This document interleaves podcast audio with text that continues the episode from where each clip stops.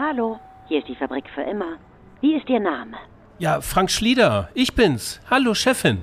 Von welchem Unternehmen kommen Sie? Ach, Chefin, von der Fabrik selbst. Ich bin doch Ihr Host und Hausmeister. Und was führt Sie zu uns? Naja, du hast gesagt, ich soll noch einen Jahresrückblick einsprechen und mich ordentlich von meinen HörerInnen verabschieden, wie es sich gehört. Und deswegen bin ich da. Ich will ins Studio. Kannst du mal bitte aufmachen? Okay, alles notiert. Die Besucherausweise liegen bereit. Ach. Sie können eintreten. Ach, viel Spaß und Sinn. Das wünscht man sich bei uns. So. Ja, ja. Fabrik für immer. Der Podcast über eine regenerative Wirtschaft in Theorie und Praxis. So, da ist es zu Ende. So oder so ähnlich hört sich unser neues Jingle, unser neues Intro im neuen Jahr an. Ist noch ein bisschen Beta-Version, aber wir haben es jetzt einfach mal in die letzte Episode des alten Jahres gepackt. Herzlich willkommen zu unserem großen oder kleinen oder mittleren, wie auch immer ihr das sehen wollt, Jahresrückblick. Ich möchte hier zum Abschluss dieses Jahres nicht den großen Rundumschlag machen und in die Reflexion kommen und alles nochmal Revue passieren lassen. Nein, ich habe mir gedacht, zum Abschluss dieses Jahres präsentieren wir euch einfach unsere vier am meisten abgerufenen Episoden innerhalb der Fabrik für immer im Jahr zwanzig einundzwanzig. Warum ausgerechnet vier? Das erkläre ich nach der drittmeistgehörtesten Episode. Da schließt sich nämlich, Achtung, ratet, die viertmeistgehörteste Episode an. Ich werde kurze Ausschnitte dieser Episoden nochmal einspielen und im Nachgang noch etwas zu Statistiken, Learnings und so weiter sagen und einen kleinen Ausblick auf das Jahr zwanzig zweiundzwanzig geben. Fangen wir jetzt mal direkt an. Die am meisten gehörte Episode im Jahr zwanzig einundzwanzig war die Episode Nummer vierundzwanzig mit Professor Doktor Braungart, Cradle to Cradle, Rethink, Re-Event und Redesign. Hier auch in den Shownotes verlinkt. Professor Braungart ist einer der Erfinder von Cradle to Cradle. Kreislaufwirtschaft hört er jetzt nicht so gerne, er sagt dazu immer lineares Denken im Kreis, aber er ist mit dem Cradle-to-Cradle-Konzept seit vielen Jahrzehnten schon unterwegs und sagt ganz eindeutig, dass die Denkweise der Zukunft nicht in der Minimierung des ökologischen Fußabdrucks besteht. Aber woraus nun diese Denkweise der Zukunft besteht, das erklärt er in der Episode vierundzwanzig. Kurzen Ausschnitt hört ihr hier. Ähm, wie würden Sie das denn bezeichnen, wenn jetzt Kreislaufwirtschaft quasi nur ein Teil des Ganzen ist? Also ich, ich, vielleicht geben Sie, also ich, ja, ich zumindest brauche immer, dass das Kind einen Namen hat, also eine, ja. eine Begriffsklärung. Wie würden Sie das bezeichnen? Ja, ich meine, das ist ganz einfach. Äh, Sie können es einfach Cradle to Cradle nennen, von der Wiege mhm. zu Wiege zu denken, aber dann gibt es ganz viele Dinge. Herr Schlieder, wissen Sie, äh, äh, darum ist die Kreislaufwirtschaft sowas wie die Basis vom Denken her. Aber Cradle to Cradle geht darüber hinaus. Sie können natürlich in Deutsch auch sagen, Knödel to Knödel, wenn Sie wollen, das ist egal. Ja, davon, es geht eher darum, dass man äh, die Dinge nochmal neu denkt. Und zwar ist das aber eine ganz fundamentale äh, Sichtweise, die dahinter steckt. Eine Stadt wie Hamburg möchte klimaneutral sein. Und eigentlich tut mir das richtig leid. Stellen Sie vor, Sie sagen Ihren beiden Töchtern davon, ich bin heute kinderneutral. Ja? Spinnst du? Also will ich nicht gut fürs Klima sein? Will ich nicht gut für meine Kinder sein? Das hat mit Religion zu tun. Die Religion sagt, du bist böse und nur Gott kann dich erlösen. Also kann ich gar nicht gut sein, ich kann nur weniger schlecht sein. Und das Höchste ist, neutral zu sein. Das gilt im Christentum, im Islam gleichermaßen auch. Das heißt, wir versuchen, weniger schlecht zu sein, zu minimieren, zu vermeiden, zu reduzieren. Ja, reduce, reuse, recycle. Aber ich sage, nein, nein, es fängt vorher an. Rethink, reinvent, redesign. Wir müssen die Dinge wirklich nochmal neu erfinden. Und dafür ist das was anderes. Man muss vor allem, und das hat die Europäische Union inzwischen von uns ja auch ganz nett übernommen, davon, man muss zwischen Biosphäre und Technosphäre unterscheiden. Die, die Geschäftsmodelle, wo ich die Dinge an den Hersteller zurückbringe, sind für die Technosphäre, aber auch nur als Ausnahme. Also äh, normalerweise heißt das, dass das Material eine definierte Nutzungszeit hat, nicht Langlebigkeit. Ja, die Leute reden dann immer von Produktlebenszyklus, aber haben Sie schon mal eine lebende Cola-Dose gesehen? Das ist eigentlich eine ziemlich absurde menschliche Projektion auf Gegenstände. In der digitalen Welt brauchen wir definierte Nutzungszeit, denn nur dann weiß ich, wann das Material wieder zur Verfügung steht. Aber da ich nicht unbedingt denselben Schreibtischstuhl immer und immer wieder neu erfinden will, sondern auch andere Materialien, geht es darum, Die, die Nutzung äh, nur zu äh, verkaufen, aber durchaus den Leuten die Chance zu geben, äh, darauf Zugriff zu haben. Nehmen wir einen Schweizer Büromöbelhersteller, der verkauft jetzt Schreibtischstühle für zehn Jahre, genau für zehn Jahre, nicht für neun, nicht für elf und nicht für März und April, sondern nur für Mai, weil im Mai äh, ist der Stuhl gekauft worden. Damit kann der Hersteller planen, was mit den äh, zweihundert Tonnen an Aluminium in, im Mai zweitausenddreißig genau passiert. Ja? Damit kann er genau planen, aber das heißt nicht, dass er dann wieder diese Materialien einsetzt, sondern er kann so, ab sofort damit handeln. Er kann sofort sagen, in, in einem wahren Termingeschäft, ich kann zweitausenddreißig die Mengen an Aluminium zur Verfügung stellen. Und die kann dann jeder andere genauso wieder haben. Es entstehen also technische Nährstoffe davon. Sonst hänge ich ja mit meinem ganzen Dreck fest. Darum ist die Kreislaufwirtschaft eher irreführend. Die begrenzt mein Denken und die Chance der Digitalisierung ist damit auch weg. Ja, das waren doch deutliche Worte von einem der weltweit führenden Experten im Bereich Cradle to Cradle und, ja, ich sag's doch einfach nochmal, der Kreislaufwirtschaft. Das war die Episode vierundzwanzig in der Fabrik für immer. Professor Doktor Braungart, Rethink, Redesign und Reinvent.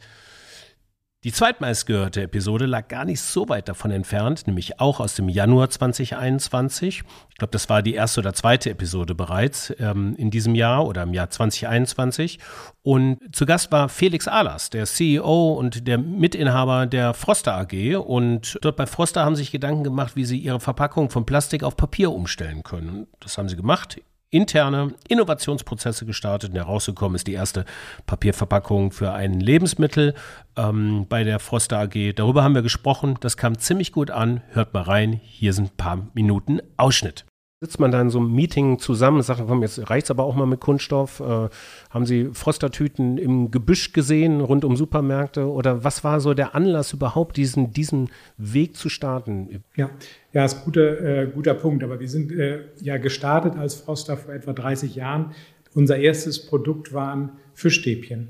Und wir sind also wirklich mit Fischprodukten gestartet und hatten teilweise sogar eigene Fangschiffe und ähm, Fisch und das Meer, und wir sind ja in Bremerhaven, ähm, ist sozusagen für uns immer sehr präsent gewesen. Und in den letzten Jahren äh, wurde immer deutlicher, wie wahnsinnig das Meer leidet, auch an diesen Plastikfluten und äh, Mengen, die dort ähm, äh, plötzlich äh, ja, da entsorgt werden im Meer. Und deshalb haben wir gesagt, äh, wollen wir einen Beitrag dazu leisten, das eben zu verhindern. Und haben gesagt, wir sind ja nun selbst einer der großen Inverkehrbringer von Plastik. Und ja, und so ist es eigentlich entstanden. Und dann haben wir angefangen, uns Gedanken zu machen, wie wir von Plastik umstellen können. Sie haben das alles in-house entwickelt? Haben Sie eine eigene Innovationsabteilung? Oder wie kann ich mir das vorstellen? Wie, wie geht man so einen, einen Innovationsprozess im Bereich der Papierentwicklung an?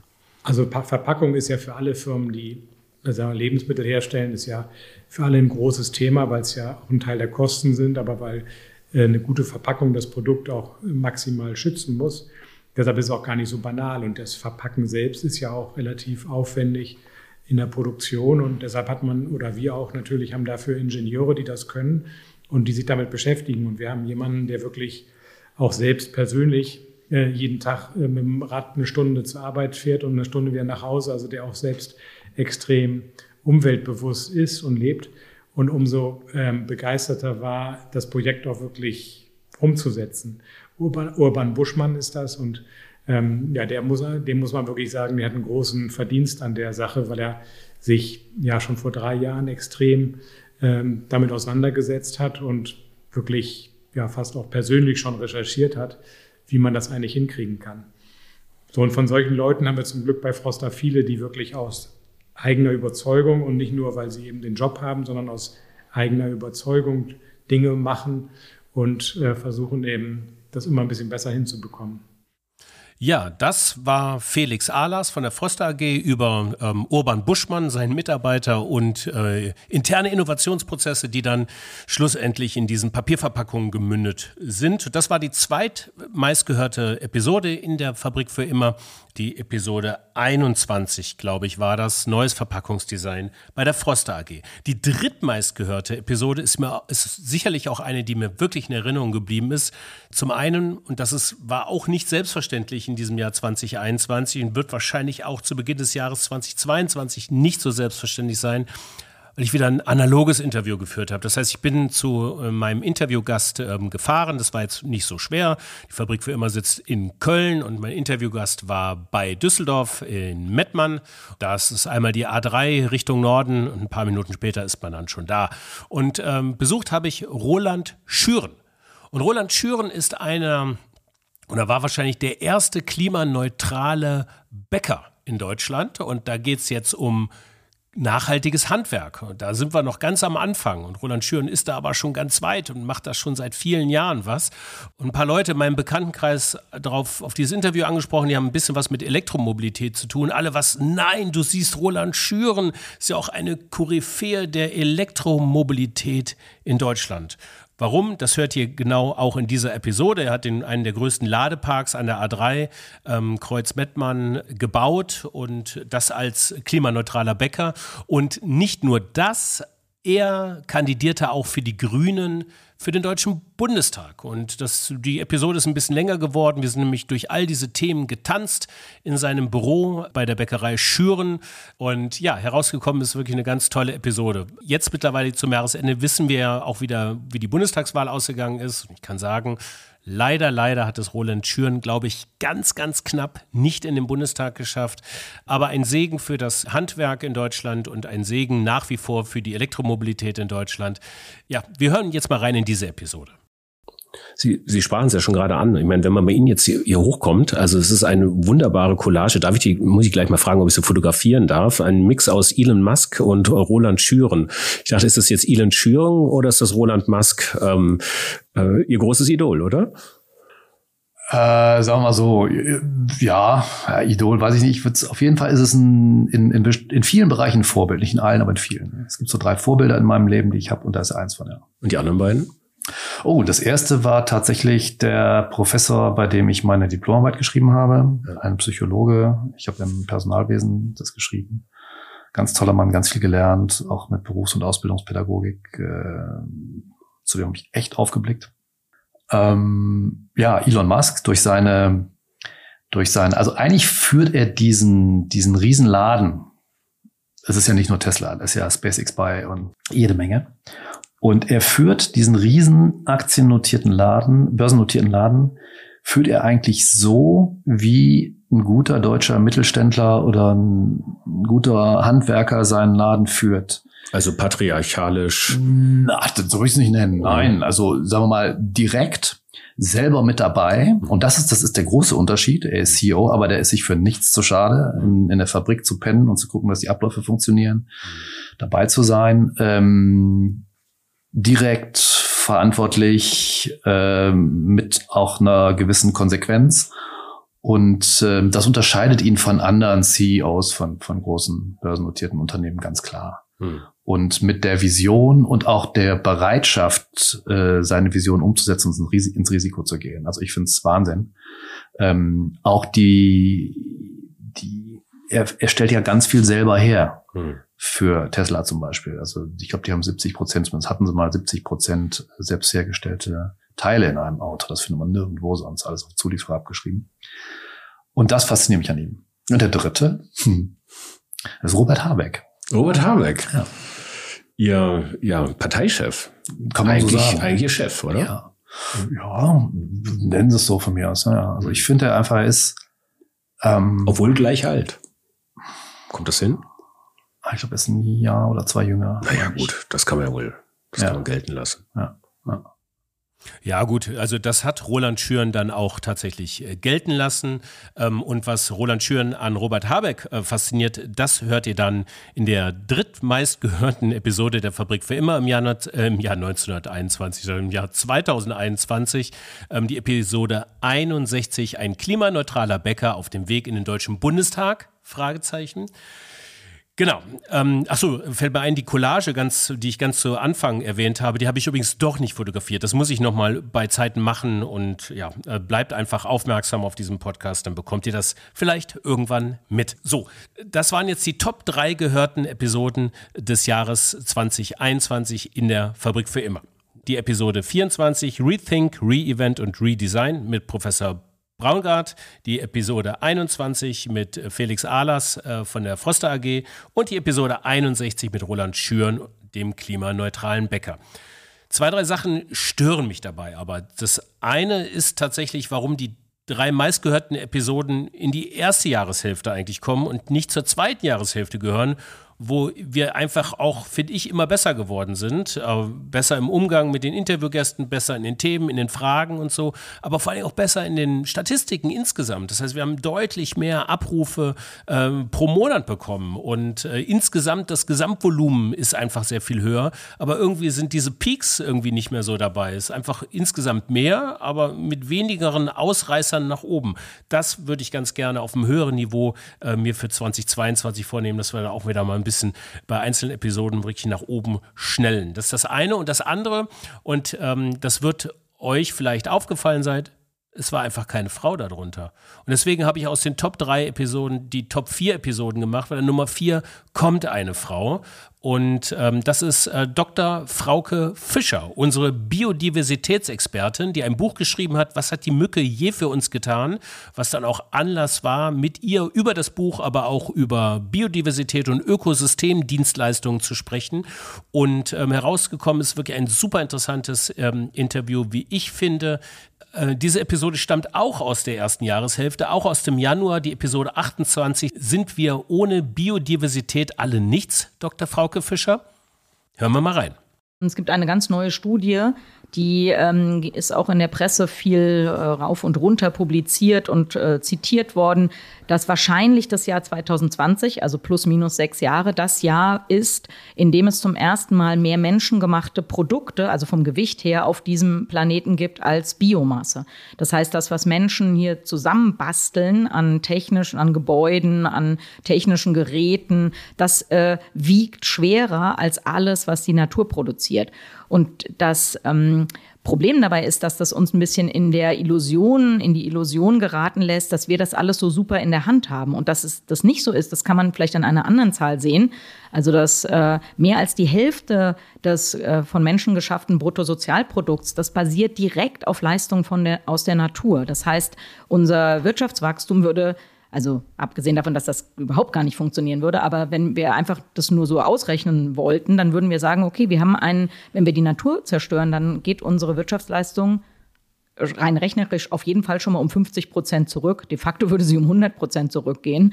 Ähm, genau, aber das, also diese Zusammenhänge sind einfach, die sind sehr, sehr eng und das Problem ist, dass die Menschen nicht, vielen Menschen nicht bewusst sind.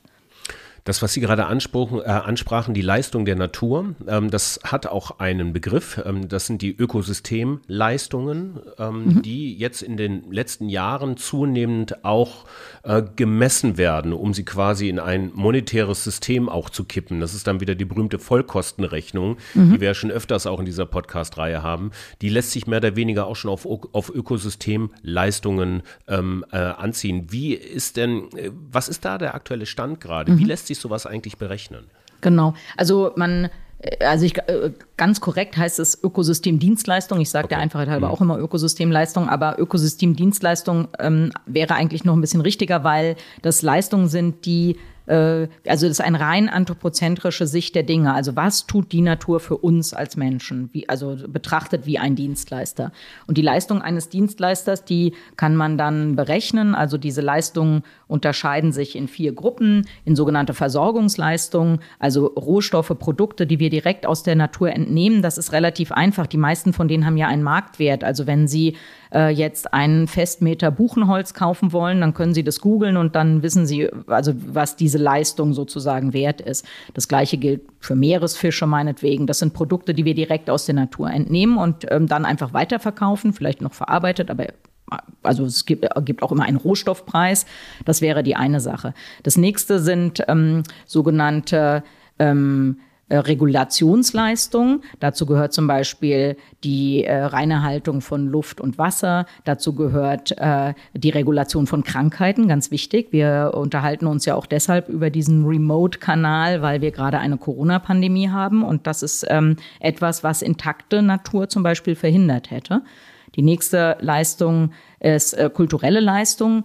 die sind, also vielleicht nochmal zu den Regulationsleistungen, manche Berechnungsmöglichkeiten, den Wert auszurechnen, ist, dass man dann guckt, was kostet denn die, der Ersatz dieser Leistung? Also Sie können Wasser, das kann ein Wald filtern, der macht das kostenlos. Und jetzt wissen Sie, ein Wald einer bestimmten Größe filtert eine bestimmte Wassermenge. Und Sie können ja auch überlegen, okay, die Wassermenge kann ich auch mit einem technischen Filter filtern.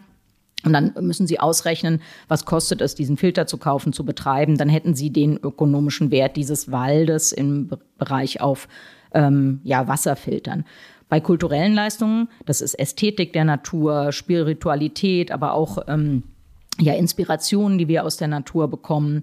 Da ist das äh, natürlich schon so ein bisschen schwieriger zu berechnen. Eine Methode ist die sogenannte Immobilienmethode, also die versucht so ein bisschen den, die Ästhetik in einen Preis zu gießen.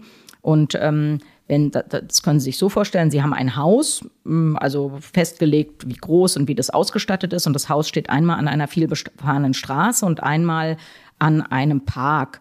Und dann ist ja uns allen klar, das ist, Haus ist viel teurer, wenn es an einem Park steht oder wenn Sie da einen freien Blick auf die Alpen oder aufs Meer haben. Und diese Preisdifferenz zu der Immobilie an einem weniger attraktiven Standort, das wäre der ästhetische, also auch da könnte man ausrechnen, okay, das ist dann der ästhetische Wert. Und äh, das Letzte sind sogenannte Basisleistungen. Dazu gehört zum Beispiel Photosynthese.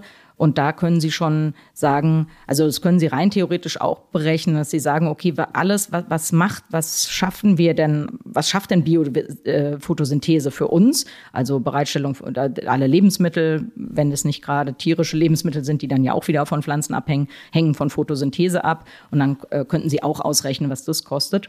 Photosynthese können Menschen, wie manche andere dieser Ökosystemdienstleistungen, über, übrigens nicht selber machen. Also es gab jetzt äh, vor wenigen Jahren mal in einem Labor, hat man sich, hat man sich bemüht, so eine technische Photosynthese zu machen.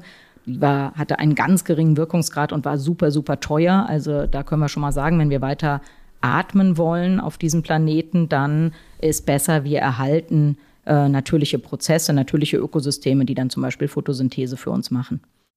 Ja, was mich tatsächlich auch in diesem Jahr verwundert hat, in der Nachrichtenlage allgemein, dass auch bei der Bundestagswahl das Thema Klimawandel ein großes Thema war oder natürlich die Pandemie, Corona, wahrscheinlich das allumfassende, weltumspannende Thema überhaupt, aber so das Thema Biodiversität irgendwie kaum vorkommt. Es trendet nicht. Bei uns zwar auf Platz vier, aber wir hatten in der Jahresmitte mit Doktor Frauke Fischer einen ähm, Sechsteiler oder Siebenteiler, das war eine Biodiversitätswoche, in der es darum ging, wie man Biodiversität ins Unternehmen einführt quasi. Und das war in den Statistiken jetzt nicht ganz weit oben, sondern eigentlich eher das Gegenteil.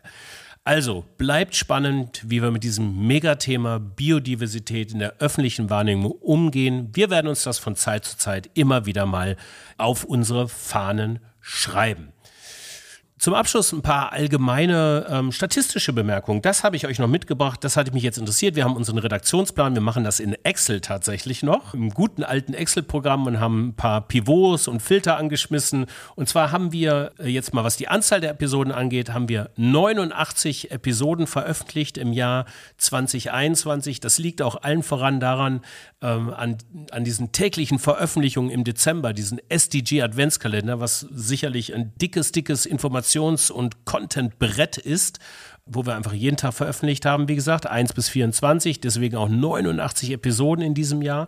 In diesen neunundachtzig Episoden waren insgesamt, unabhängig von meiner Person, wo ich eigentlich in jeder Episode irgendwo aufgetaucht bin, ähm, hatten wir vierzig Männer vor dem Mikrofon. Und wir hatten aber deutlich mehr, nämlich insgesamt, das muss ich mal ganz kurz hier durchzählen, insgesamt äh, dreiundsiebzig Mal Frauen vor dem Mikrofon. Das heißt, wir sind klar, was Diversität angeht, noch sind die Frauen bei uns da klar im Vorteil. So, wenn man natürlich jetzt mich damit reinrechnet, dann wird das wieder ein bisschen anders, dann relativiert sich das Bild, aber das war jetzt ein schönes Scheinbild ähm, von Diversität vor dem Mikrofon in der Fabrik für immer. So viel dazu. Genau, was habe ich noch auf der Liste? Genau, es geht um einen Ausblick für, den, für das Jahr zweitausendzweiundzwanzig. Also wie startet der Januar? Ein bisschen handelslastig. Wir starten mit dem I P O von Veganz und Jan Bredak äh, bereits in der nächsten Woche, nächsten Donnerstag, Bredak. Ähm, dann kommt äh, dreißig Jahre Fairtrade ähm, mit Dieter Overath, dem Gründer von Fairtrade Deutschland, und Stefanie Kuhnen, einer der Chefstrateginnen von Grabarz zum Partner, jetzt zu Serviceplan gehend. Ähm, und äh, beide ist ein Doppelinterview, ein Triell sozusagen über gute Unternehmungen. Wir haben eine der ältesten äh, Naturkosmetikfirmen in Deutschland, I plus M, äh, vorm Mikrofon. Darüber hinaus werden wir uns ab Februar in acht Episoden um krisenresilientes Wirtschaften kümmern. Das ist eine Kooperation mit dem Bundesverband Nachhaltige Wirtschaft. Naja, und weitere Formate werden uns bestimmt noch einfallen. Schließlich gehört Formatentwicklung für die Fabrik, aber auch natürlich für unsere Kunden, äh, sowohl im Bewegtbild als auch im Podcasting, wie auch in anderen Contentformen. Ähm, ja, Formatentwicklung gehört zu unserer D N A. Das machen wir professionell und dann ist auch jetzt die Eigenwerbung beendet. Wenn ihr daran interessiert seid, dann schreibt uns gerne eine Mail, info at fabrikfürimmer punkt com. So viel dazu. Zum Abschluss, achso, eine Sache habe ich noch zu erwähnen. Wir werden unsere Webseite noch im Januar ähm, überarbeiten und relaunchen. Also schaut mal auf fabrikfürimmer punkt com, fabrikfürimmer punkt com äh, vorbei. Und diese Podcast-Reihe, wie auch die Fabrik für immer als Ganzes, wird ein neues Logo erhalten. Auch das werden wir jetzt iterativ, sukzessive launchen im Januar. Also wundert euch nicht, wenn sich diese Reihe ähm, visuell ein bisschen anders gestaltet in den nächsten Wochen. So, so viel dazu. Genug gesabbelt. Euch einen guten Start ins Jahr zweitausendzweiundzwanzig. Ein hoffentlich gutes Jahr für uns alle. Bleibt gesund. Das kann man sich auch zwei Jahre nach der Pandemie immer noch, vielleicht sogar mehr denn je wünschen. Ähm, wie gesagt, guten Start. Äh, bleibt uns gewogen, würde Gabor Steingart sagen. Euch viel Spaß und Sinn in euren Tagen und viel Spaß und Sinn weiter mit uns in der Fabrik für immer. Danke und ciao. Fabrik für immer.